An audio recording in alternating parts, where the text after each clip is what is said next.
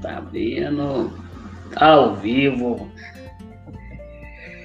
Boa tarde, Ribeirão das Neves. Estamos ao vivo hoje no nosso programa Café Empresarial.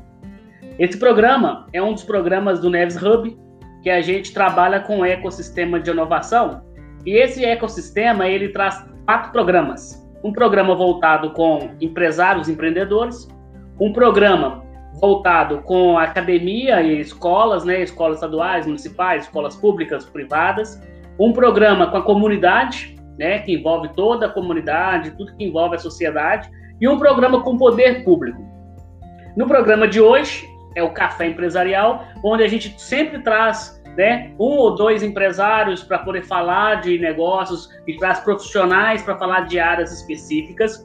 E hoje a gente está com a presença aqui do nosso amigo Bruno Soares, a da Domo, construtora. E aí, Bruno, boa tarde, tudo bem?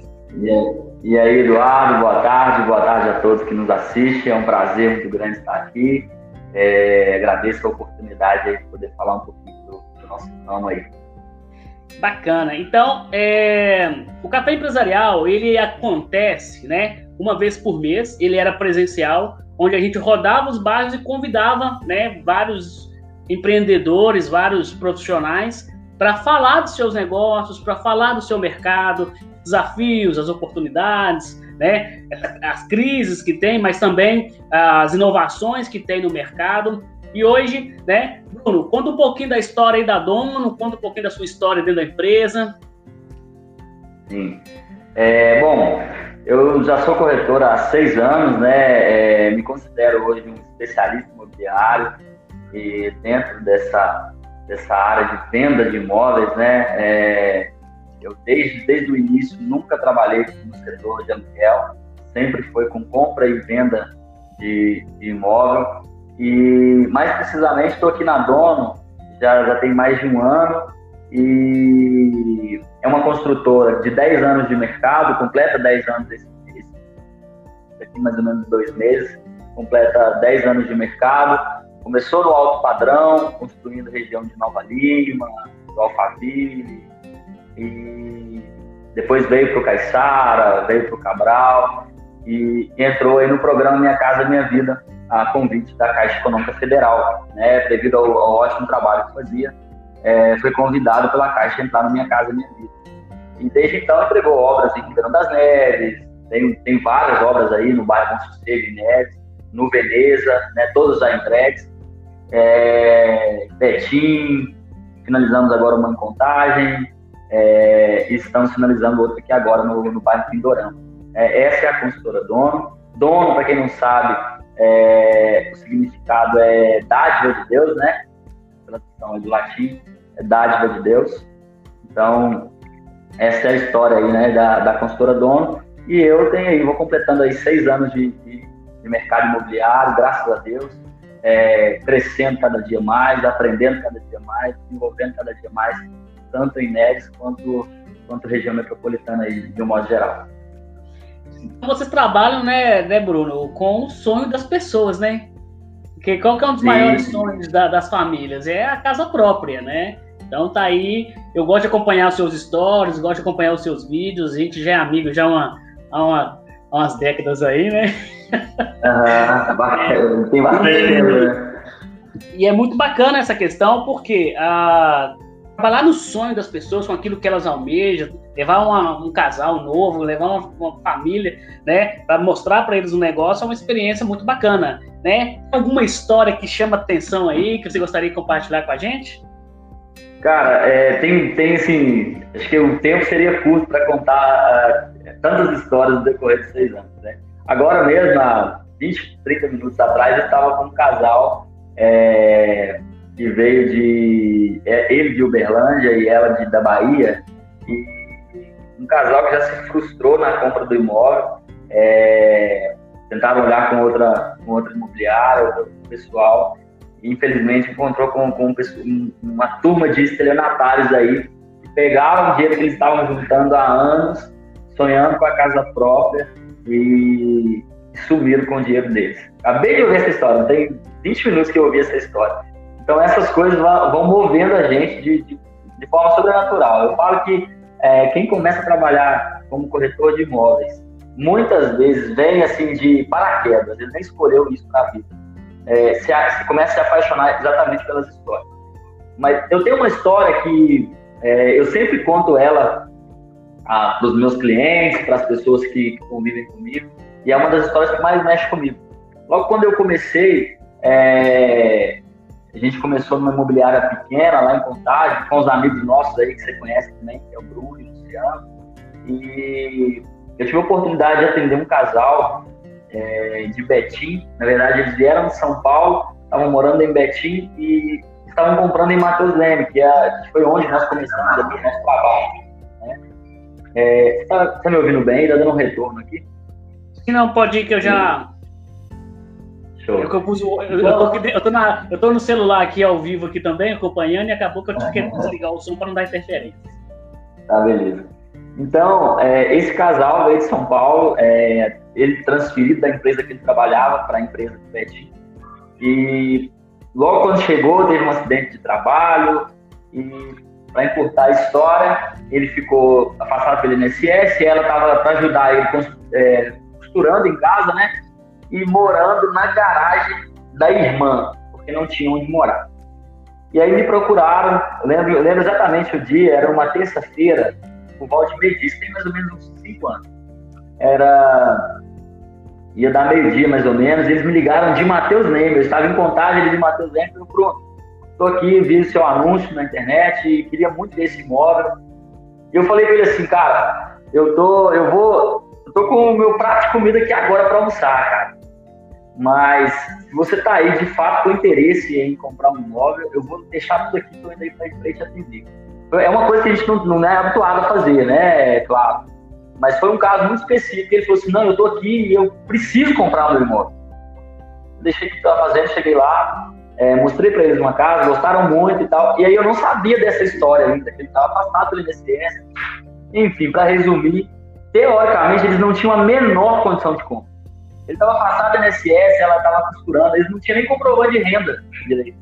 Então assim, juntamos os papéis, tudo que ele tinha, assim, comprovante disso, comprovante daquilo, extrato disso, extrato daquilo, mostrando, na época, a Caixa ainda, ela aceitava o processo manual, né? Hoje é tudo feito desse tempo, mas na época ela aceitava o manual, que o correspondente ia direto, levava a documentação direto para o gerente. E aí, o Bruno, na época, mas o Luciano, chegou, sentou com o gerente, falou, olha, explicou a situação do cliente para o gerente, entregou tudo que a gente fala aqui, que até... tinha até papel de pão no meio lá para poder aprovar o crédito do cara. E graças a Deus deu tudo certo. Assim, o processo foi exatamente da condição que o cliente precisava. E eles ficaram muito satisfeitos, ficaram muito felizes, porque saíram da garagem da irmã direto para a casa própria dele. Então, essa foi uma das primeiras histórias que eu, logo quando eu entrei, que foram combustível para chegar aqui onde eu estou. Bacana demais. Quando você falou de estelionatário, eu lembro que uma experiência que eu tive em 2001, 2002, quando eu fui comprar o meu imóvel em Venda Nova, eu sofri isso, né? Eu deixei uma entrada na mão de um corretor e ele sumiu, né? Ele sumiu, nunca mais vi o cara, mas o dono da casa, ele assumiu a corresponsabilidade, o dono do imóvel, ressarciu-me parte do valor, né? Mas eu tive essa triste experiência também na hora de comprar, tive um prejuízo de, na época, R$2.000, a minha entrada era 4 mil, R$2.000 era um bom dinheiro. Acontece muito. Mas depois eu consegui comprar. Agora, tem várias perguntas aqui que a gente foi trabalhando durante a semana, né? Conversando com alguns parceiros e algumas pessoas me pediram para perguntar. A pandemia, ela afetou o mercado imobiliário? Como que vocês sentiram isso aí? Cara, eu sou muito suspeito de falar, eu não posso dizer assim, eu não posso radicalizar de um modo geral, mas até onde eu tenho visto, isso aí eu vou estender até para não só o setor imobiliário, vou dizer de amigos que eu tenho, barbeiro, né, o Vitor Santos com a barbearia, a gente conversa muito,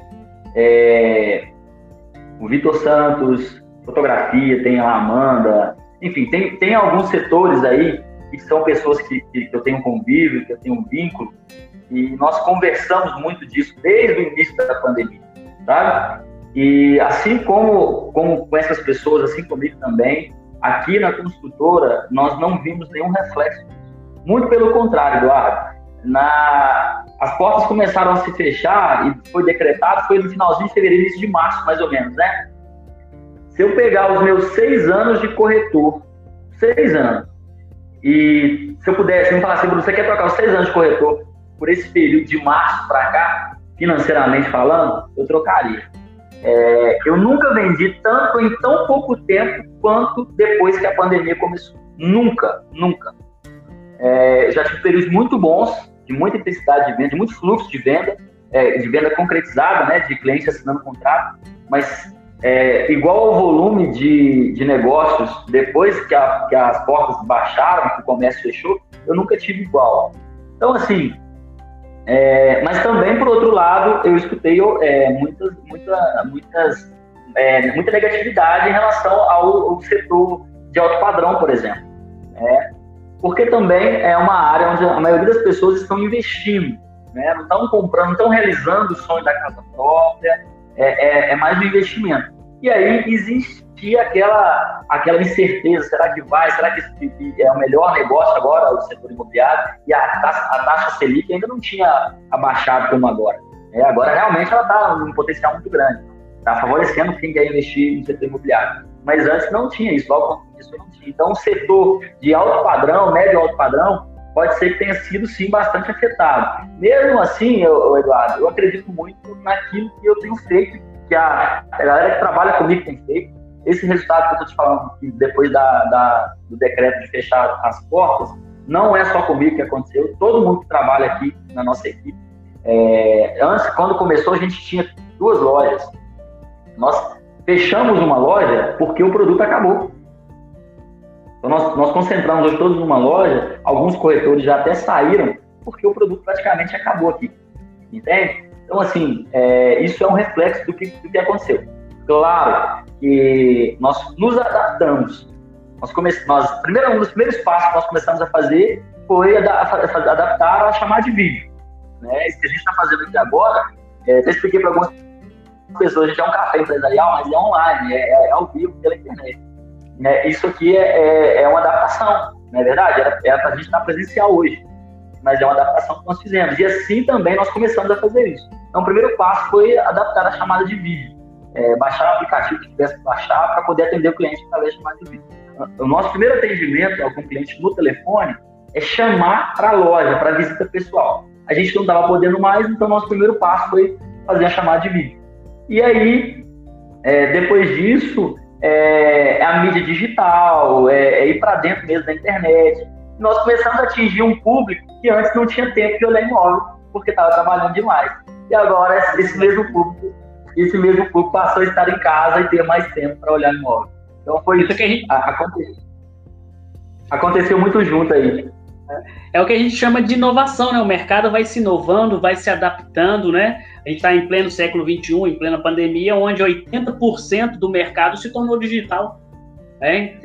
Tirando algumas coisas, eu mesmo estou trabalhando agora, o Neves Hub, ele apoia nas empresas, né? Empresas nascentes, a gente é uma incubadora de negócios, então nós estamos apoiando alguém que está criando um supermercado virtual. Você manda a lista de compra para ele e ele te entrega na sua casa com comodidade, com preço bom, tudo bacana. Então, a gente está trabalhando nisso, é a evolução tecnológica. Tem outra pergunta aqui, eu tenho umas particulares minhas que eu quero fazer, mas eu vou seguir o roteiro aqui que o pessoal programou, senão eles me cortam no couro aqui.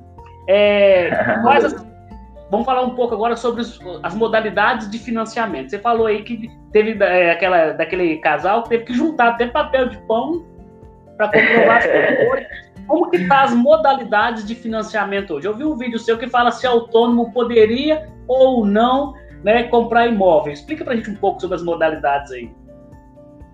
Hoje a principal delas é uma das mais efetivas, é a que mais tem volume, é o Minha Casa Minha Vida, né? Ele tem várias faixas, né? Ele tem o faixa 1, e na verdade faixa 1 é aquele em parceria com o governo, né? Onde as pessoas pagam parcelinha baixinha de R$50, R$80, né, o próprio governo, a própria Caixa Econômica, em parceria, constrói as casas, né, os apartamentos. Esse é o faixa 1. Tem o faixa 1,5, que é uma parceria, também é uma parceria, né, mas aí juntamente com a construtora, onde as famílias ganham aí uma margem de subsídio maior, e é essa que nós trabalhamos hoje, é o faixa 2. Esse faixa 2 atinge aí, eu não sei dizer precisamente quantas famílias agora, mas é para quem tem aí até 5 salários mínimos, né? Para quem recebe até 5 salários mínimos, essa é uma das modalidades mais efetivas, essa é a Minha Casa Minha Vida. E a pessoa pode usar o fundo de garantia, ela ganha esse desconto do governo, se ela já estiver dentro da renda que a Caixa exige. E tem a categoria SBPE, né, que aí é para quem ganha, tem uma renda maior e está comprando imóvel e sai desse limite do Minha Casa Minha Vida. Tá? E já respondendo o que você disse a respeito do autônomo, ou você vai perguntar depois, já pode falar agora? Pode falar. O autônomo, né, foi até um dos últimos vídeos que eu gravei aí. O autônomo, ele pode sim comprar, né? Não tem regra para ele que fala que o autônomo não pode. O grande problema, Eduardo, que a gente encontra aqui, é que a maioria dos autônomos não quer trabalhar de forma correta. Qual que é a forma correta de ser autônomo, verdadeiro autônomo?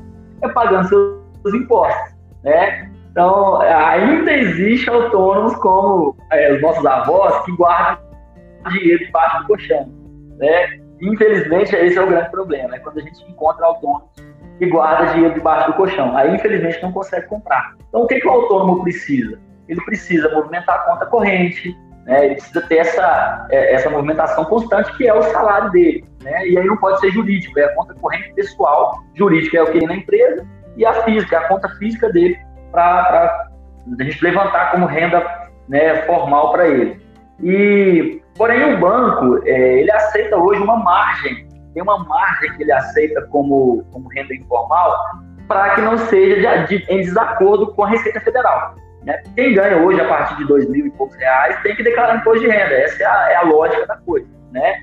Então, a Caixa Econômica ela não pode ser conivente com sonegação de imposto. Então, o autônomo, para comprar imóvel, até mais ou menos R$ 1.900, ele, em movimentação de conta corrente, ele consegue comprar imóvel. Passou disso, ele tem que declarar imposto de renda para conseguir comprar. O pessoal tem medo do que a gente chama de lastro financeiro, né? É preciso ter um lastro de saber de como que você movimentou aquilo, porque senão se torna até lavagem de dinheiro. A pessoa do nada não tem registro nenhum, não tem lastro nenhum, comprou um imóvel de 250 mil. É estranho, né? Da onde veio o dinheiro? Mas enfim... Exatamente. Uma pergunta que eu tinha, essa já é minha, por exemplo, eu pago aluguel. Estou dando um exemplo, não é o meu caso, mas eu pago aluguel, pago R$ 550 de aluguel. Vamos lá. Por que as pessoas ainda insistem em pagar o aluguel, sendo que falta pouquinho para poder se organizar e aquele aluguel se transformar na prestação da casa própria? Bom, a primeira coisa que eu costumo falar para os meus clientes que moram de aluguel é que o primeiro passo é sair do aluguel. A verdade é que todos nós sonhamos com, como você falou no início aí, né? É o sonho de todo mundo, a casa própria. E às vezes, o nosso sonho da casa própria elabora na nossa mente uma casa perfeita, com piscina, com um campo de futebol de preferência, né, Eduardo? Então tem que ter tudo dentro da casa. Para poder rolar a bola. Não é verdade? Então, assim, o primeiro passo hoje que às vezes dificulta é ter em mente que eu quero uma casa assim, toda desenhada no meu padrão. E aí eu já estou pagando aluguel. Como que eu vou comprar uma casa dessa? Aí você tem a opção de juntar, não sei quantos anos, juntar uma grana para comprar essa casa à vista, né? Então, esse é o primeiro passo. E o segundo, cara, por exemplo, eu não tenho grana para dar de entrada, eu tenho um fundo de garantia, ok, show de bola. Então vamos pensar no imóvel na planta, que é o que nós trabalhamos hoje, por exemplo, né? Porque o imóvel na planta te facilita pelo fato de você não ter que pagar a prestação do banco. Inclusive tem um vídeo meu que eu gravei explicando isso, né? Que às vezes o medo de comprar um imóvel na planta é pagar o aluguel mais a prestação do imóvel. E isso não é verdade, eu desmistifiquei isso nesse vídeo lá. Você só começa a pagar a parcela do financiamento do banco depois que você sai do aluguel, depois que você pega a chave, então você troca um pelo outro. O que você paga durante a obra é o seguro, e se você parcelar a entrada. Se o seu FGTS não cobrir ou se você não tiver dinheiro, você parcelar a entrada, você vai pagar isso no período de obra. Mas hoje, Eduardo, 90% das construtoras facilitam muito a entrada, sabe? Então você só não sai do aluguel hoje trabalhando. Se você estiver trabalhando, recebendo aí, se for uma família onde o marido e a mulher trabalham, você só não sai do aluguel se você não quiser. Porque também uma coisa que eu escuto muito você falar, para comprar imóvel tem que ter uma matemática financeira, tem que ter uma organização financeira. Se não tiver, não adianta. Não é o seu celular que estragou e você foi para a loja com urgência e passou cartão de crédito 12 vezes e comprou. Tem que ter uma organização financeira. Se organizar, botar as continhas no papel, todo mundo vai ver que dá. Muitas vezes parece que é papo de vendedor, né? A gente faz cabelo bolso, a gente fala muito isso aqui.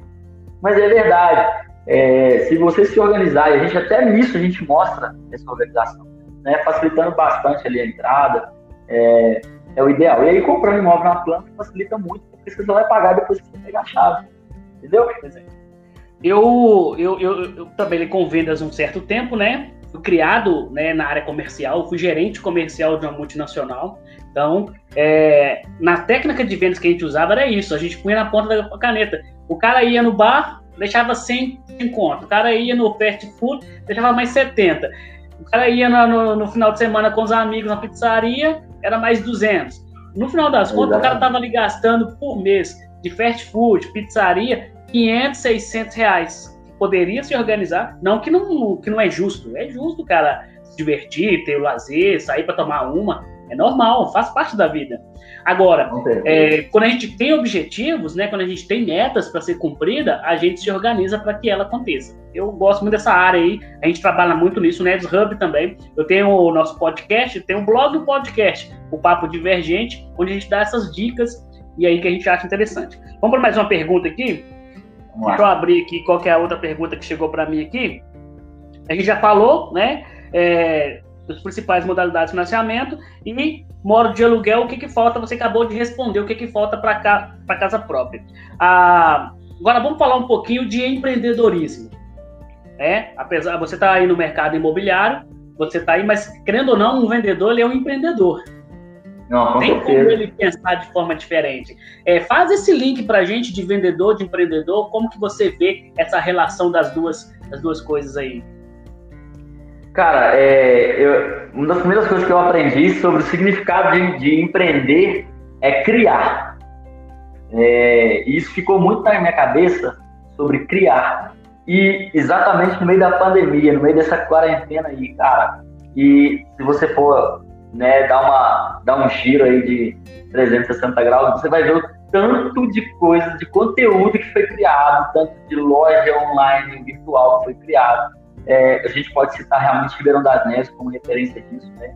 Se eu for falar aqui, o tanto de amigo que eu tenho aqui que virou empreendedor nesse período, a gente vai ficar aqui até de noite. Então, assim, depois eu vou falar um pouquinho aí, galera, pedir para dar um alô para cada um deles aí, eu vou falar.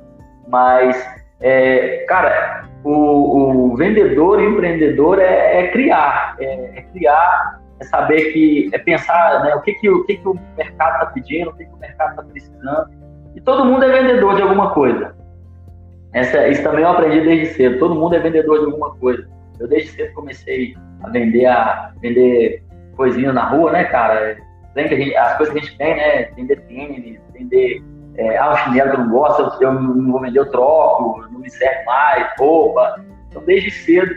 E aí, cara, você vai só dando uma dimensão maior para a coisa.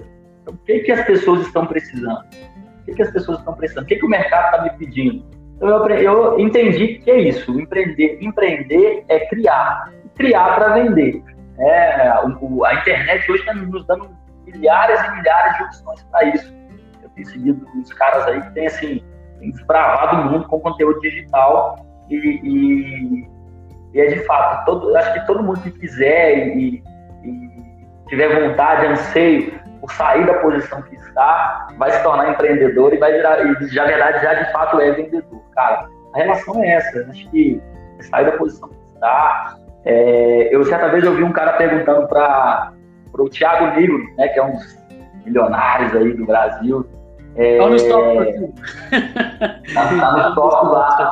Perguntaram pra ele, cara, o que você faria se você tivesse hoje somente R$1.000 pra investir? Ele falou, eu não investiria. Eu pegaria esses R$1.000, compraria qualquer coisa e venderia até fazer R$2.000. Então, eu acho que vendedor, empreendedor, nada mais é que isso, cara. É você pegar o pouco que você tem ou nada e fazer isso virar alguma coisa. Exatamente. O Thiago Nigro é um dos canais, a gente segue, né? Flávio Augusto, Thiago Nigro, tem uns caras feras aí no mercado aí. Eu trabalhei pro Flávio Augusto na multinacional, na Wise Up, né? Me ajudou muito, aprendi muito. Agora, eu lembro quando nas primeiras aulas da faculdade que eu tive de administração, o meu professor virou e falou assim, olha, a única profissão que vai durar para sempre se chama vendedor. É tão difícil ser vendedor assim mesmo, ou é mito? Como que é isso aí? Cara, eu acho que é muito mito, porque, como eu disse, o que vai mudar é a área, o que vai mudar é o setor, é o que você vai vender.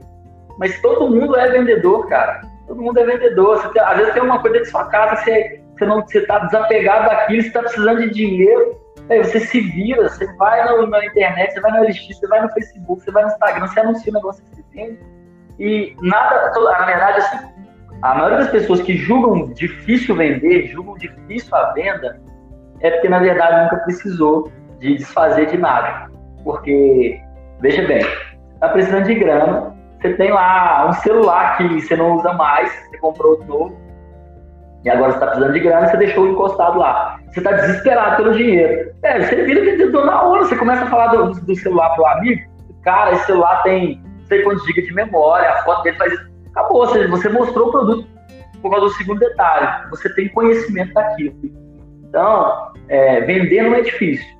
Você precisa, primeiramente, conhecer aquilo que você está vendendo.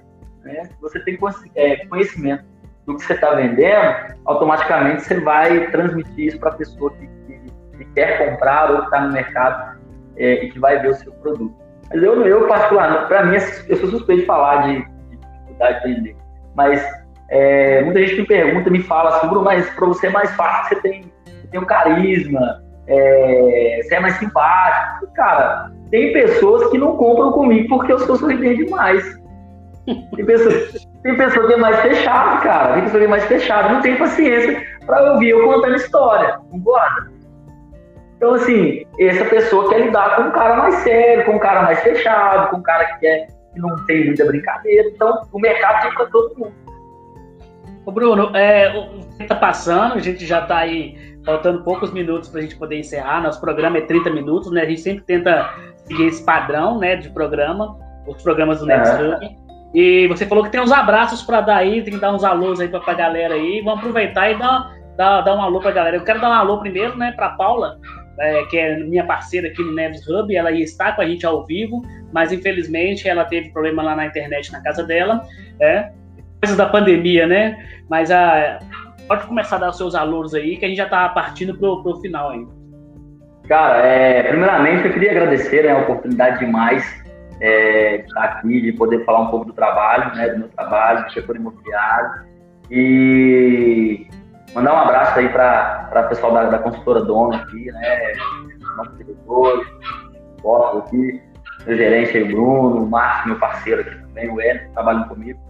E, cara, falar um pouquinho rapidamente, esse abraço é especial para essa galera que está em Neves aí, principalmente, que está começando o negócio, tem muita gente, tem o Dé, que é o meu parceiro, que faz essa parte do marketing para mim, que está fazendo tudo isso aí, inclusive gente precisando dessa área de marketing, que está começando um negócio agora, ele é um cara fera, tá? É o Dé Rael, inclusive ele tem o Ion Gordice, se não comeu ainda, vai experimentar o shawarma lá, que é top demais, depois você me procura, a gente passa o telefone. Eu vejo muita postagem também. Vejo muita postagem dele, muita gente compartilhando as histórias. Pois é. Então tem o shawarma, Vitor Santos, barbearia, pô, o cara pensa num menino fera e tá empreendendo, tá revolucionando esse setor da barbearia aí em Neves e em Belo Horizonte. Não ouvi muito falar desse cara, Vitor Santos. E aí tem o pessoal que tá começando também, a Amanda Fotografia, tem o Gil que agora, gente. Tem a Jéssica Braga lá da Braga Store, tá, que tá com roupa agora também, o pessoal tá começando agora. E um recado para geral, que tá começando a empreender em Neves. Cara, não tenha medo. Eu costumo dizer que cada um tem a vista da montanha que escalar, cara. Então, almeje coisas grandes. Neves precisa disso, precisa de pessoas que estejam dispostas a desbravar mesmo, a empreender, a fazer seu próprio nome. A gente precisa de milionários em Neves, essa é a verdade. Com certeza. Para mudar essa realidade nossa em Neves. Então, é meu apoio total aí, toda essa galera do empreendedorismo.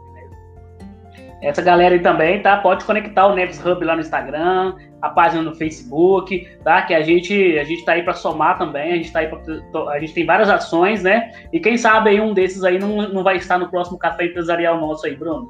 Então, Bruno, quero te agradecer, cara, aí a parceria, agradecer sua presença aí, aceitou o convite de bate-pronto. Para nós é uma alegria. Dizer que o Café Empresarial, ele acontece, né? É um programa quinzenal, a cada 15 dias a gente faz o Café Empresarial. Na segunda, a gente tem o Cidade Sustentável e tá vindo aí um outro programa de educação, que é o Coach para Jovens. Todos esses programas é o programa do Neves Hub. Hoje é o Café Empresarial, a gente recebeu o Bruno Soares, da Dono Construtora, e falamos um pouquinho do mercado imobiliário aí. Brunão, cara, obrigado mesmo, de coração, né? Um abraço forte para você, para a família Dono, para sua família também, e vamos em frente. Muito obrigado, agradeço demais a oportunidade aí. Abraço, sucesso para todos. Gente, então... Nos vemos no caminho até o todo, hein? Isso, vamos sim. Então, forte abraço a todos aí, muito obrigado por ter acompanhado o programa, a galera aí entrou aí. Então, é um programa que vai estar gravado, tá? Então, ele fica gravado para a galera aí, pode compartilhar, pode disseminar aí. Ele vira podcast, esse bate-papo nosso vai virar podcast, vai lá para aquela plataforma que a gente usa lá. Então, a gente espalha nas ferramentas, né, de rede social que a gente tem aí. Então, forte abraço, brigadão e até a próxima, meu querido. Abraço.